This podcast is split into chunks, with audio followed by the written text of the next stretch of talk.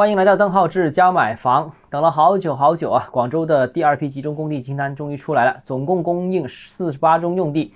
此次除了越秀和天河没有新增土地供应之外，其他九个区域都有新增土地供应。其中番禺和增城是第二轮土地供应当中最多项目的两个区域啊，遥遥领先。那全部土地加起来总共是一千一百二十四亿元的起拍价格。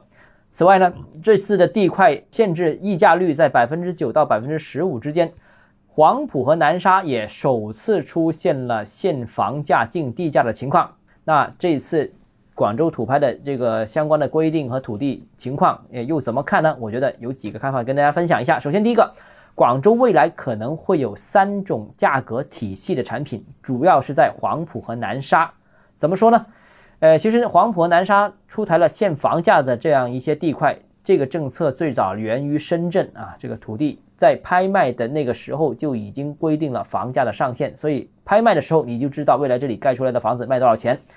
那未来这两个区域的楼市情况会非常复杂，楼市价格也会有多种类型。呃，虽然目前黄埔和南沙两个区域也有限价政策在执行，但是呢，这个限价政策是阶段性的政策。而且这个限价的这个价格的限制可能也在波动当中。按目前情况啊，有时候是按今年一季度，有时候按是去年四季度，有时候甚至要求在上一次的价格之上再回调百分之三啊，各种情况都有。这是一种情况。第二种情况就是目前现在正在挂牌的这些土地，就是规定了房价，以后如果政策调整的话，那这些地块都不会变化，因为这里已经签约签死了。还有第三种情况，就是二手房价。二手房价现在有指导价，但是没有硬性规定限价，所以还是有硬弹性空间。那所以未来啊，这些区域，我相信整个价格系统会比较复杂。当然，复杂的话也意味着混乱，混乱也就意味着有机会存在。会不会存在着打新机会呢？会不会存在着淘到损货的机会呢？大家拭目以待啊。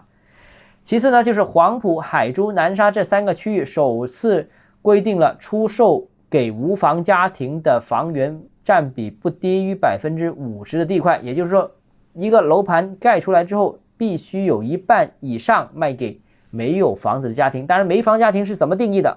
暂时这一次没有说，后续相关文件应该会有补充。呃，这个是广州独创的一个方面啊。呃，在全国的第二轮集中土地拍卖中，其实各地都出台了很多新招，以求尝试新的路径。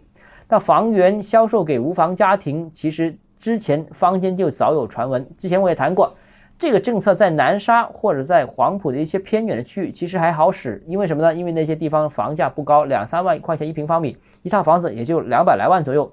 所以初次置业家庭，你说有一部分卖给他们是没问题的。这里面的确也有置业家庭能承受的房价。但是像海珠区，我觉得就有点不同了。海珠区的房价很高，别说望江的，就一般不望江的。动辄也六七万的新房价格，那这么贵的房价，初次置业者家庭买得起吗？不是不喜欢，是买不起啊。所以我觉得这种产品会不会出来之后叫好不叫座啊？想卖给这些人，但是这些人承受不了呢？这是一个很大的疑问。当然了，这里面最终也有可能开发商为此而开发出一些小户型、中小户型啊，比方说一房一厅单间。但是就算这些总面积因为小、总价低的房源，但实际上这些。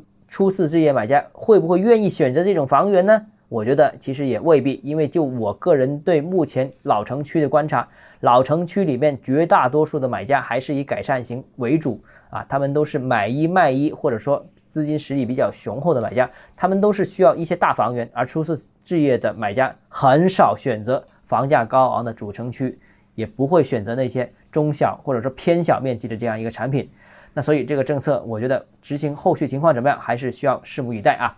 那还有其他的一些问题，我们明天接着跟大家讨论啊。如果你个人有其他疑问想跟我沟通的话，欢迎私信我，或者添加我个人微信“邓浩志教买房”六个字拼音首字母小写这个微信号，就是 D H E Z J M F。